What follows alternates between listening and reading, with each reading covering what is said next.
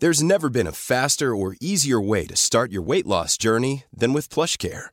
PlushCare accepts most insurance plans and gives you online access to board-certified physicians who can prescribe FDA-approved weight loss medications like Wegovy and Zepbound for those who qualify. Take charge of your health and speak with a board-certified physician about a weight loss plan that's right for you. Get started today at plushcare.com slash weight loss. That's plushcare.com slash weight loss. plushcare.com slash weight loss. Now's the time to save 30% on wedding jewelry, only on BlueNile.com. Make sure your wedding ring is the one with your pick of diamond and lab-grown diamond bands, all hand-finished and graded for excellence. Or surprise her with something blue she'll love for life, like a stunning pair of sapphire earrings. Blue Nile's jewelry experts are available 24-7 to help, from fit questions to style advice. Right now, get up to 30% off at BlueNile.com. BlueNile.com. Hi, this is Paige from Giggly Squad, and I want to talk to you about Splash Refresher and my water intake. Okay, so you guys obviously know that I'm a hydrated girly, but sometimes when you drink that much water, it starts to just taste bland, and you're just like, I need something to spice it up. That's why I love Splash Refresher.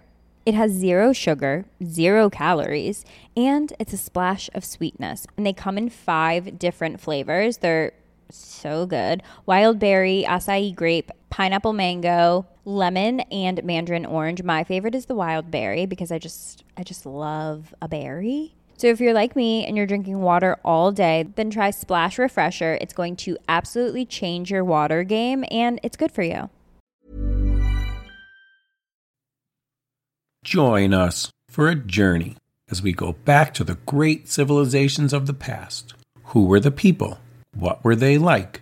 How did they begin? And how did they end? Let's find out on this episode Fan of History.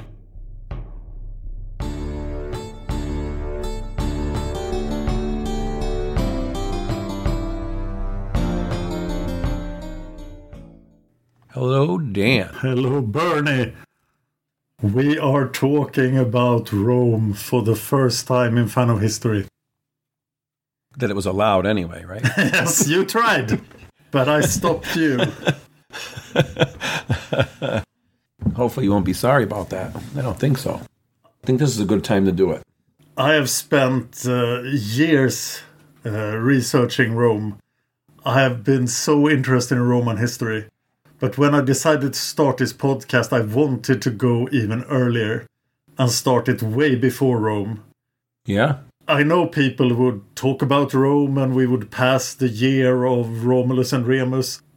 And I decided arbitrarily very early to start the story of Rome in 616 BC. You did. Thus, we have omitted the first king, Romulus, who killed his brother.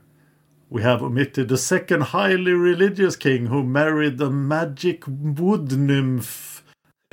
and the third really violent king. And the fourth somewhat meh king. So we enter the story of the Roman kingdom by its fifth king, Tarquin the First, Lucius Tarquinius Priscus. All right. Tell me. So Rome moves out from legend into historical reality. Or does it? This is, of Hmm. course, an arbitrarily chosen date. This is our choice, or my choice. So we choose Yours, here yes. to start the story of Rome in 616 BC. With the rise of Lucius Tarquinius Priscus as an Etruscan claiming the kingship of the small Latin town Rome. Mm-hmm. oh, an Etruscan. Yes, Okay. he is definitely not a Roman. But this is arbitrary. We could choose another date because this is all extremely hard to verify. Yeah. We know for a fact through archaeology that some people, probably Latins, were around on the Palatine Hill in 900 BC. We mentioned that back in the very early episodes that there is archaeological mm-hmm. evidence that people lived on the Palatine Hill. And I think by this point someone have DNA tested them and they were probably Latins. I don't know that for sure. Yeah. We also know for a fact that there is a town called Rome here in 616 BC. So, w- what happened between 900 and 616 BC if we discount people sucking on wolves? Oh, yeah. This is an ongoing debate. So, some of the most critical scholars have claimed that Rome never was a monarchy at all. Hmm. More cautious historians look at monarchic institutions instead of the actual kings. But the king list, with only seven kings for from 753 to 509 BC, is Yeah. highly suspicious. This would be the longest average reign of these kings compared to any other dynasty in world history. They reign for way too long. There is no one who reigns for like a day or a year, but they are all, and they are like pegs.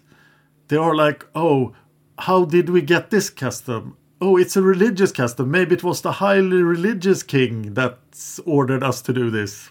Yeah. And so I've omitted all the legends about the rape of the Sabine women, the Romulus and Remus conflict, all of that. It's legend. And Yeah. digging up, digging, finding some evidence from the early Roman kingdom is an ongoing project in archaeology even today. Yeah. And imagine the difficulty Yeah. digging up something in Rome. Yeah, it's a modern city. I mean, it's been a it's used a city that's been in use all these years. It's a modern city, but it has a, a super long history, and it's filled with Italians who drive like crazy Yeah. and don't care about archaeology that much. At least not most of them. Sorry, Italian listeners. I don't think we have any. The Nelly Bellelli. I'm sure he loves it. Of course, I hope he listens. I think he listens. So there's an Italian archaeologist called Andrea Carandini who has uh, led several important excavations in the most ancient parts of Rome. And he Okay. makes a couple of conclusions from this that um, is a little bit controversial. All right. What did he say? He wrote a book called Rome Day One, and this uh, Adam Kirsch writes in the New Yorker regarding this book. Quote, It has been a very long time since anyone took this account as an accurate historical description. But Cardini provocatively suggests that it might be more or less true. Romulus did not create Rome out of nothing, he grants. But is it possible that there was a single day around the middle of the 8th century BC when sacred ceremonies were held to transform a collection of settlements into the city of Rome? Cardini believes that inscribed artifacts he discovered on the Palatine Hill bear out the ancient tradition that Romulus used a team of oxen to dig the outlines of a Murus Sanctus, the sacred wall on the future site of Rome. At the culmination of these ceremonies, Cardini writes, was human sacrifice. Hmm. Once the walls were complete, a little girl was sacrificed, and her attributes were buried under the threshold. It was the discovery of this foundational deposit, in particular a cup, that enabled Cardini to date the completion of the walls to the second quarter of the 8th century BC, very close to the traditional hmm. date of Rome's founding. I'm still quoting this Adam Kirsch guy. Okay. Dr. Cardini said the wall, built on the slopes occupied by huts of the pre Roman settlement, was dated through a number of foundation deposits to about 750 to 775 BC. He said that the wall was possibly the sacred boundary in Rome's foundation legend and concluded that it was archaeological evidence of the existence of Romulus and Remus. Did he find the wolf? no, he didn't. Based on these and other findings, Dr. Carandini said of Rome's founding, everything was born after 750 BC. There was no gradual expansion of an old core, but a seven, sudden evolution of a city that was great and remains great. End quote. I got a little crazy there at the very end, but it sounds, yeah, it sounds, you know, there probably was a city there. This uh, article also notes then that uh, Dr. Carandini selling this legend to people and this evidence of the legend has earned him the admiration of the Roman public, but the disapproval of many of his colleagues. Mm-hmm. He gave a lecture in Rome, got 5,000 people listening to him. But other archaeologists are a bit skeptical of this. Yeah. It, it reminds me of um, biblical, biblical archaeology, you know, where they're trying to find something they already want to believe. Oh, yes. I, I was in Rome uh, in 2012 and I visited Romulus' hut on the Palatine Hill. And I was like, how can they know that this is Romulus' hut? I didn't quite buy it. No wolf in the hut either, I guess. No, I guess the wolf is uh, died from age. Yeah. So, challenging the kingship itself it seems problematic to me that the Romans talk so much about their kings that I think there must have been at least one king. And I'm giving you three kings in this story. Yeah, yeah. We do have explicit evidence of the existence of the kingship, or do we? But there's an inscription on the Lapis Niger, which was discovered underneath the Roman Forum, and this thing is dated to the late 6th century BC. Okay. That is during the time when the kings get kicked out. On the stone was inscribed several lines, of, and the word resei or rekei was inscribed, which is a term that could be translated to for the king. Hmm. But that, that seems a bit shaky, right? Yeah. So each of these seven kings would have reigned for 35 plus years if they were around from 753 to 509. Mm-hmm. So I guess It must have mer- merged a couple together, you know? I guess we can conclude that there is a regal period, and we are beginning it here in 616 BC. yeah, that's a good plan. I'm beginning it with the first Etruscan king, because this Etruria is a powerful alliance of states, city states at this point. Yeah. And even if there was something going on in this place before that, this is when Rome becomes known in Etruria because there is an Etruscan king. Right. Yes. I think they said the Etrusc. They, there's controversy, not sure, but the Etruscans may have controlled, you know, around this time all of most of Italy or uh, anywhere, anyway, where Rome was, like this that area. Their, their power base is to the north. Correct. Uh, you know, we have the Greeks in uh, south and a lot of tribes. And it will take the Romans a long time to conquer the tribes of Italy. Right. And we have to think. We have we have to not use our modern like lens, you know, where we think like, you know, I live in U.S., you live in Sweden, so like every part of that area is that means that it's um you know sovereign or whatever. But if they could have been like a vassal of the Etrurians, that kind of thing, you know, you can't really control as easily as you can today. You know, like we said, we don't even have a birth certificate, so it's sort of like loose control. Uh, remember, we know the important players in the Mediterranean. The, the Phoenicians and the Greeks are are all over the Mediterranean. They speak very little of the Etruscans. We know there are contacts between. They both have contacts with uh, Etruria, Yes. but it's just a, a local place, and we don't get Greeks or Phoenicians speaking about Etruria a lot. Right. It's interesting how the Etruscans I recently learned or relearned that they they use the Greek alphabet. They but we can't really understand it because it's in Etruscan. But they use the letters. Yes, Etruscan is still not uh, sold. We can't read it. Right. But they, they are heavily influenced by Greek uh, by Greek culture Yeah. already, and a lot of Greek culture that comes down to the Romans comes from the Etruscans.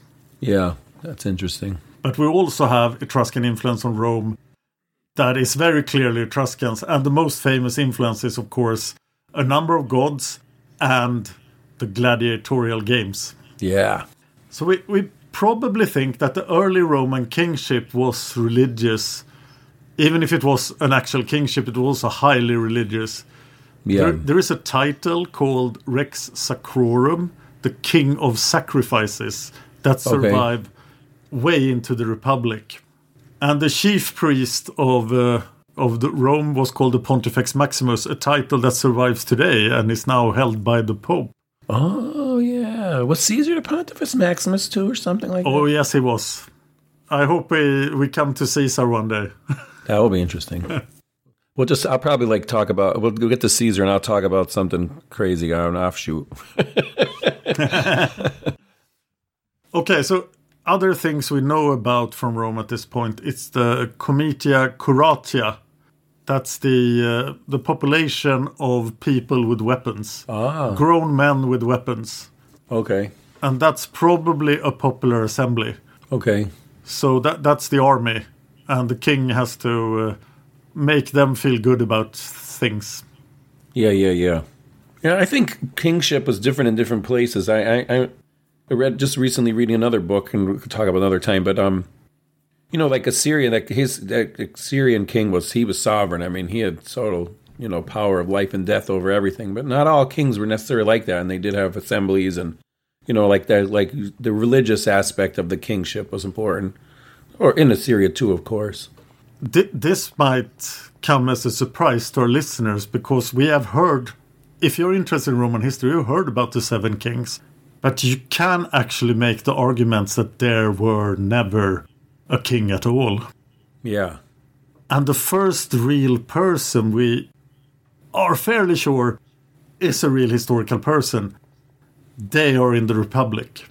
Hmm. So it's it's after 509 BC. And also the date 509 BC is probably not the true date of the beginning of the Republic. But we'll talk about that in the the five O's. Okay, yeah, that's interesting to know too. So the king, so you're thinking that maybe there was all those kings, there never was a king, and it was always some sort of a republic.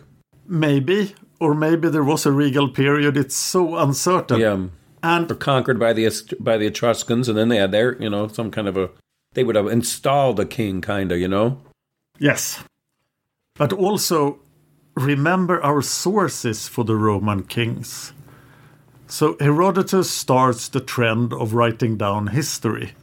And we don't have any sort of Assyrian style monuments from the Roman kings. There, there's never like, I, Romulus, founded this city. Yeah, yeah, that's kind of like that. Missing is kind of interesting, right? And writing history, the, the trend doesn't reach Rome until the end of the third century BC. Mm-hmm.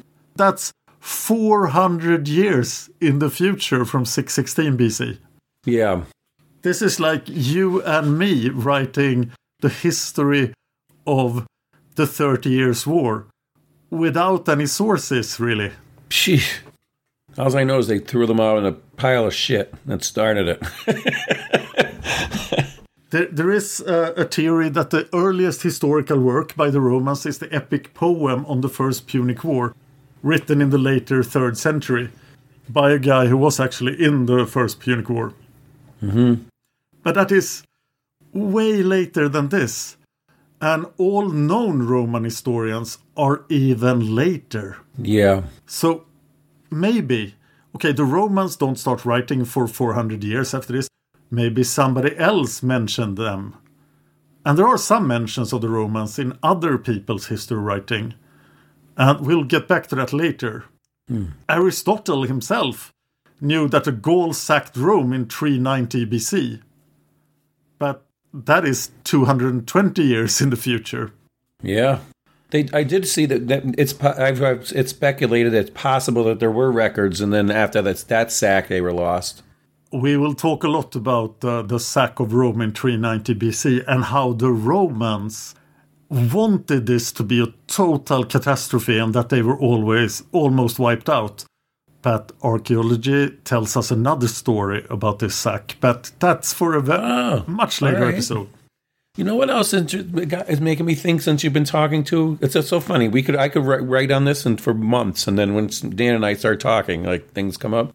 But like what you said, there's no burials of any of these kings we found. No, definitely not. You know what I mean? If you were king for 35 years, that's a new any culture. They're they're important people have big burials. We, there's nothing. If they're digging in there, they found a little girl, but no burials. But Rome was. Uh, there was so much building going on in Rome for so long time, so we don't have. But you don't build over the king's grave. But, but they hated the kings later. I guess, yeah, that's it too. It is very murky. But one important tool for writing down things is, of course, the alphabet. Yeah. And we know that the alphabet comes into Italy from Greece eh, around 700 BC. So they have the alphabet in 616 BC. We have some inscriptions in Rome at the end of the 7th century about this time. Mm-hmm. But it's surprising how little writing survives from the period 600 to 2 Many of us have those stubborn pounds that seem impossible to lose, no matter how good we eat or how hard we work out. My solution is PlushCare. PlushCare is a leading telehealth provider with doctors who are there for you day and night to partner with you in your weight loss journey. They can prescribe FDA-approved weight loss medications like Wegovy and Zepbound for those who qualify. Plus, they accept most insurance plans. To get started, visit plushcare.com slash weight loss. That's plushcare.com slash weight loss. Hiring for your small business? If you're not looking for professionals on LinkedIn, you're looking in the wrong place. That's like looking for your car keys in a fish tank. LinkedIn helps you hire professionals you can't find anywhere else, even those who aren't actively searching for a new job but might be open to the perfect role. In a given month, over 70% of LinkedIn users don't even visit other leading job sites. So start looking in the right place. With LinkedIn, you can hire professionals like a professional. Post your free job on linkedin.com slash spoken today. Hello, this is Danny Pellegrino, host of the Everything Iconic podcast, and I'm here to tell you all about Splash Refresher because hydration is mandatory, but boring is not. Now, I love my water, but if I don't spice it up, I'm not going to finish what I took out of the fridge. That's why I love my Splash Refresher, which is flavorful, delicious, bright, hydrating, and zero calories. The wild berry flavor is my fave. No, wait, is the pineapple mango flavor my fave? You know what? All five craveable Splash Refresher flavors are my fave because they're so delicious. So get hydrated and enjoy it with Splash Refresher. 50 BC.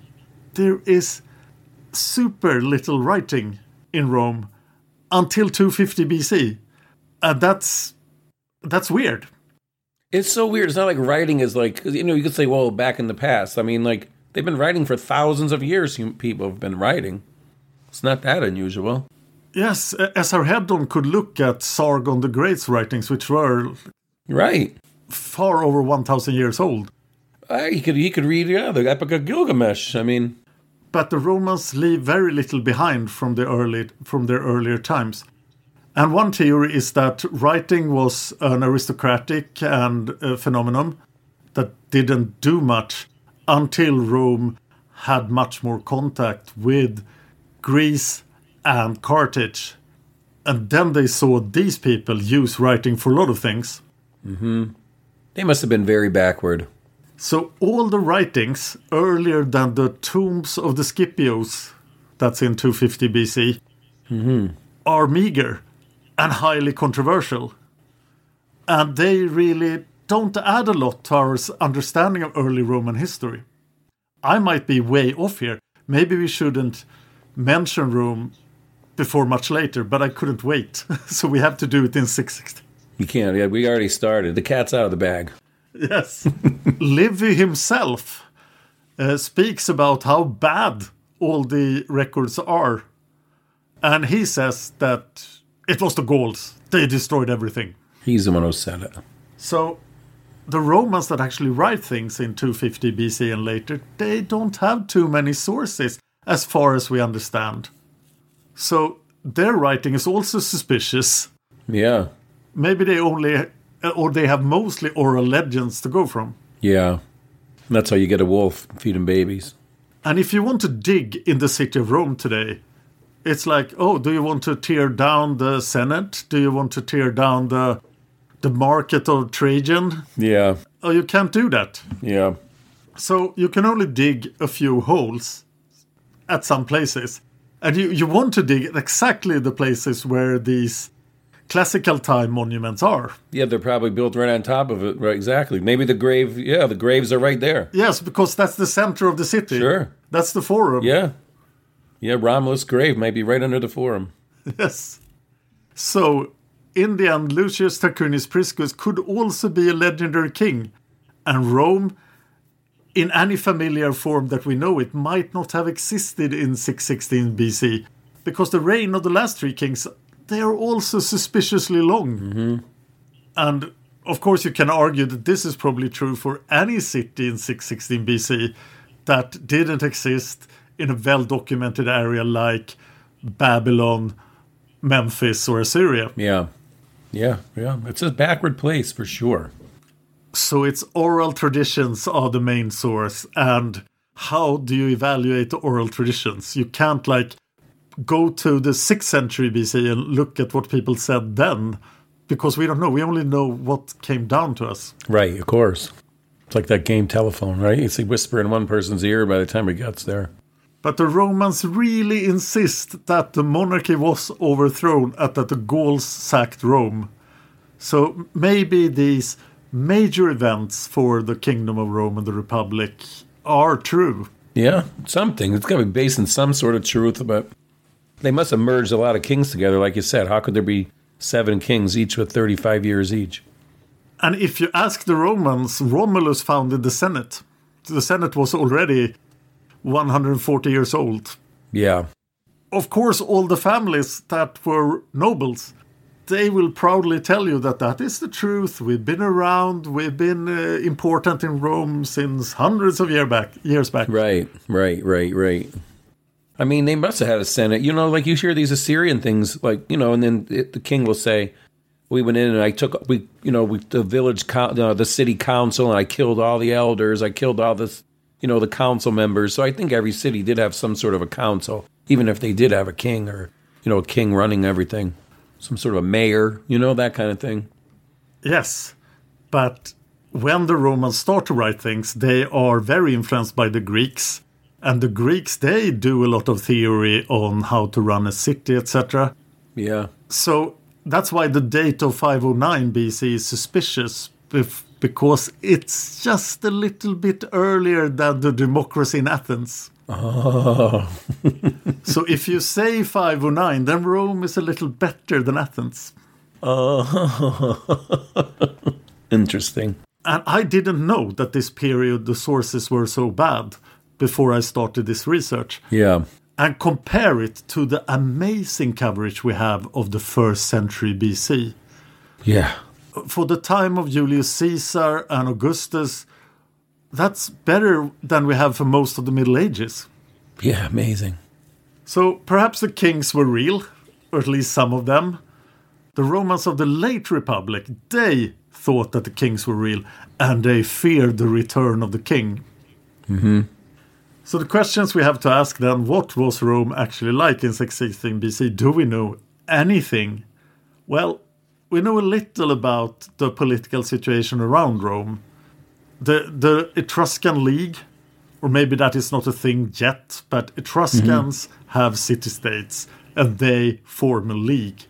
We have the Latins in Latium, the plain around Rome, and they have different communities slash city states slash something in Latium, and they don't obey the Romans. Right.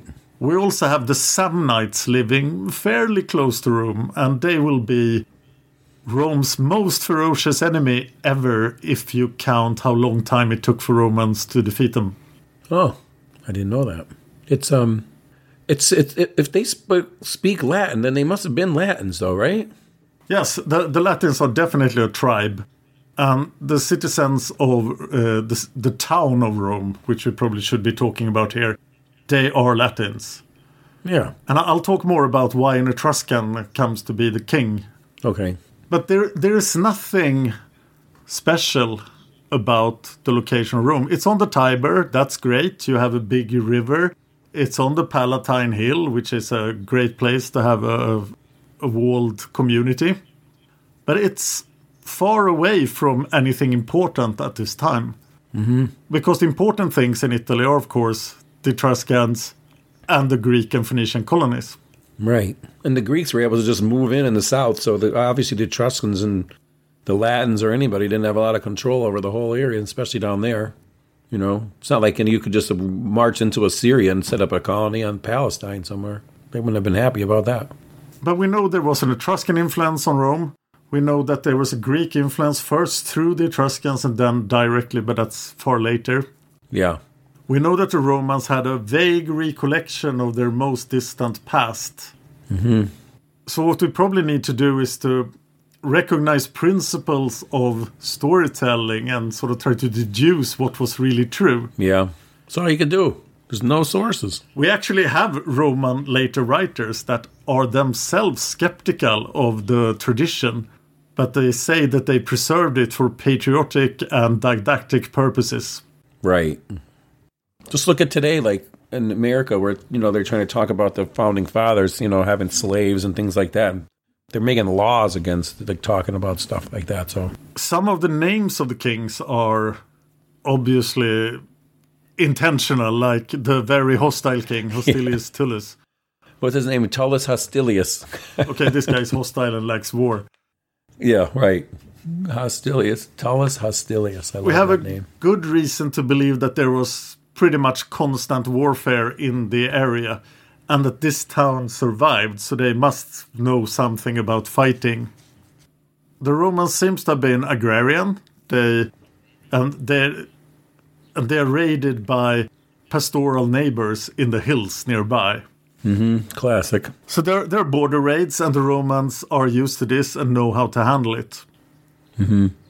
And we probably have something that we see in most Indo European communities in the Mediterranean that there is a king, there is a leader, and there is an aristoc- aristocracy, mm-hmm. and there's tension between them. Yeah. So the fact that they're Roman nobles at this time, uh, it's probably true. Yeah. Yeah. And the, the these old legends about Rome, they really influence later Romans of the Republic. Like Julius Caesar and Augustus was descendant from the god, from Venus, the goddess. and the Julius family claimed this highly suspicious ancestor that we are actually the descendants of God. Well, hey. And it worked. Yeah. they were they were the highest super noble family in Rome. Yeah, I can't beat that. I don't know, fathered by a god. By a wolf, you know, wolf feeds you. The basket, founded a basket by a, you know, the whole classic religious Stop mentioning the wolf. I can't help it. it just makes it all not true, right? yes. So, in the end, this was my long uh, caveat, but we don't know much about Rome at this time. And having said all this, we will now cover the details in Rome from this point, okay. as we do with all other civilizations. So we will consider Rome a reality from 616 BC. Okay. And if you have any objections to my decisions here, you will have to fight Bernie in the ring. please don't please don't beat him up. No, don't, because I already lost a fight to Dan. That's why I had to wait till now. he got me with a head kick. That was it. Oh, down. so the important thing that happens here for our story is that this guy becomes the king. Lucius Tarquinius Priscus. He's Etruscan. He's the legendary fifth king of Rome. He reigns from 616 to 579 BC. That's a very long time. Yeah. There is no principle of hereditary monarchy. Oh. Uh, so the. Um, that sounds like a re- republic in a way. And one of the kings, uh, Ancus Martius, one of the legendary kings, was the grandson of the highly religious king Numa Pompilius. But that was just pure chance. Oh, okay. But they were good guys. They were elected kings. Okay. So none none of the first kings had been succeeded by their sons, and each subsequent king had been, according to the legends, acclaimed by the people. Okay. Tarquin is a guy from the city of Tarquinius. That's why he's called Tarquin. So that that's mainly it's it's Lucius from Stockholm. Yeah, right. Bernie from Scranton. And he's the first because there is another one later. So the king dies, And this guy addresses the armed guys, the Comitia Curiata, and he managed to convince them that he should be elected king because Lucius Tarquinius Priscus has been living in Rome for some time. He has been contributing money to important things such as gladiatorial games. Oh. And he's a man of the world. He is charming, he's eloquent, and he has won the heart of the Romans. So yes, makes his case.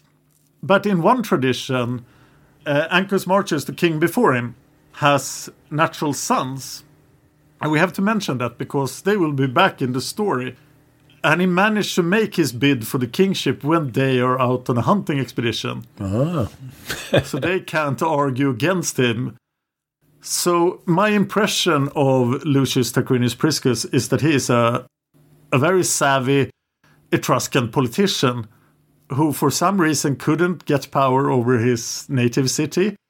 And thus he went to this outback place to the hillbillies in Rome and charmed them with his dazzling political skills. Yeah. Probably it.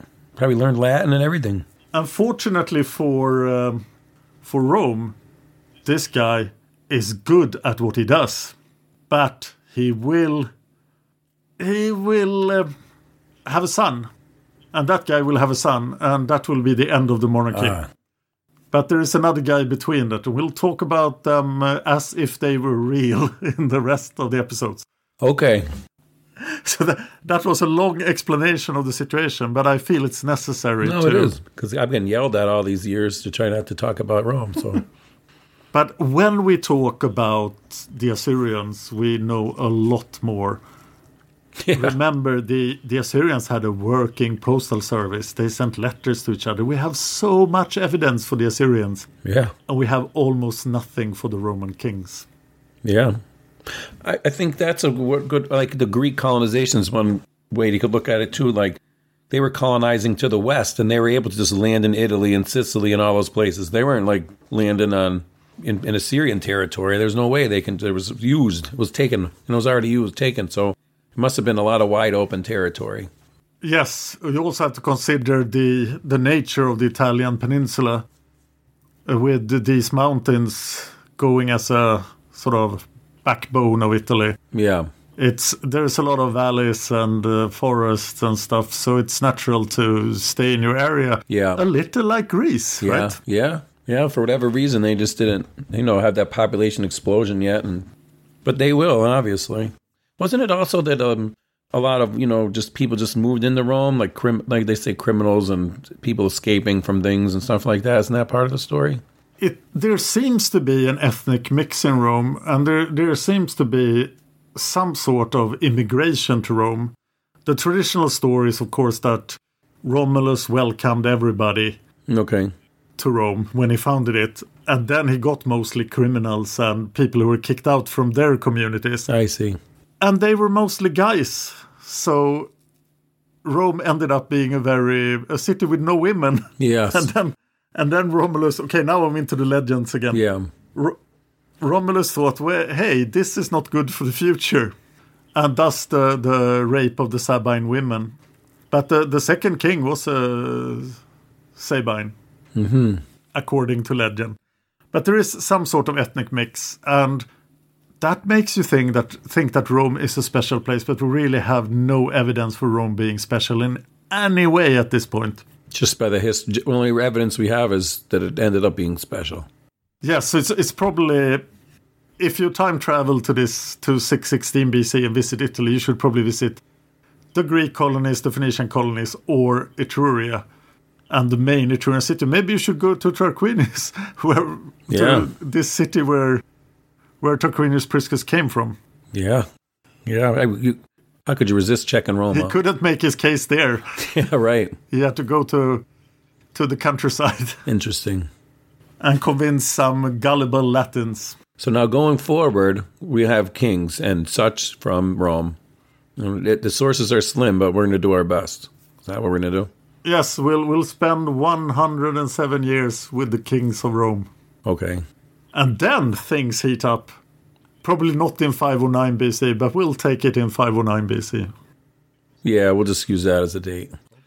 because the the earl, the rise of the republic is very much creation myth for the Romans. Sounds like it from what you're saying because it just sounds like they had they had some sort of a you know representative government even way back then. And remember when Brutus is convinced to uh, partake in the murder of Caesar, it's because Brutus was the guy who overthrew the kings, his ancestor, like 500 years before. Oh, all right. Says, well, you saved the republic once, now you must do it again.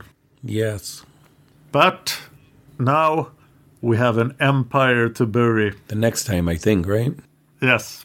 So next episode, it will be the final battle of the Assyrians, and it will probably two episodes. I hope it's two episodes. Yeah. I'm not sure right now because the sources are actually bad.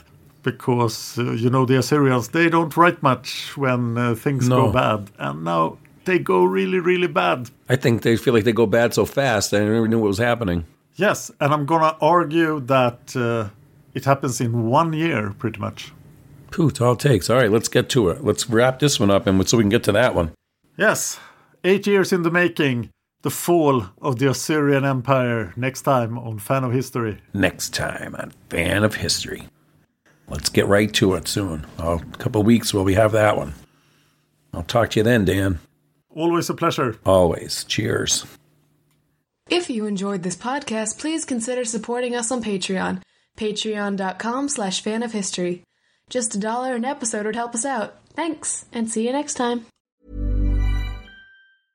Step onto the legendary clay courts of Roland Garros, where the world's best players battle it out at the French Open for a chance to win a Grand Slam title. Tennis Channel Plus is your place to watch. Stream every court from your phone or smart TV live in HD. See the action unfold as legends fight for glory and new rivalries emerge. Daily live coverage begins Monday, May 20th, with match replays on demand so you never miss a moment. From the first serve to the final point, Roland Garros promises unforgettable moments and new chapters in tennis history.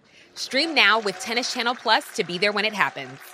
Imagine the softest sheets you've ever felt. Now imagine them getting even softer over time. That's what you'll feel with Boll and Branch's organic cotton sheets. In a recent customer survey, 96% replied that Bowl and Branch sheets get softer with every wash. Start getting your best night's sleep in these sheets that get softer and softer for years to come. Try their sheets with a 30-night guarantee. Plus, get 15% off your first order at bollandbranch.com. Code BUTTERY. Exclusions apply. See site for details. Hello, this is Danny Pellegrino, host of the Everything Iconic podcast, and I'm here to tell you all about Splash Refresher because hydration is mandatory, but boring is not. Now, I love my water, but if I don't spice it up, I'm not going to finish what I took out of the fridge. That's why I love my Splash Refresher, which is flavorful, delicious, bright, hydrating, and zero calories. The wild berry flavor is my fave. No, wait, is the pineapple mango flavor my fave? You know what? All five craveable splash refresher flavors are my fave because they're so delicious. So get hydrated and enjoy it with Splash Refresher.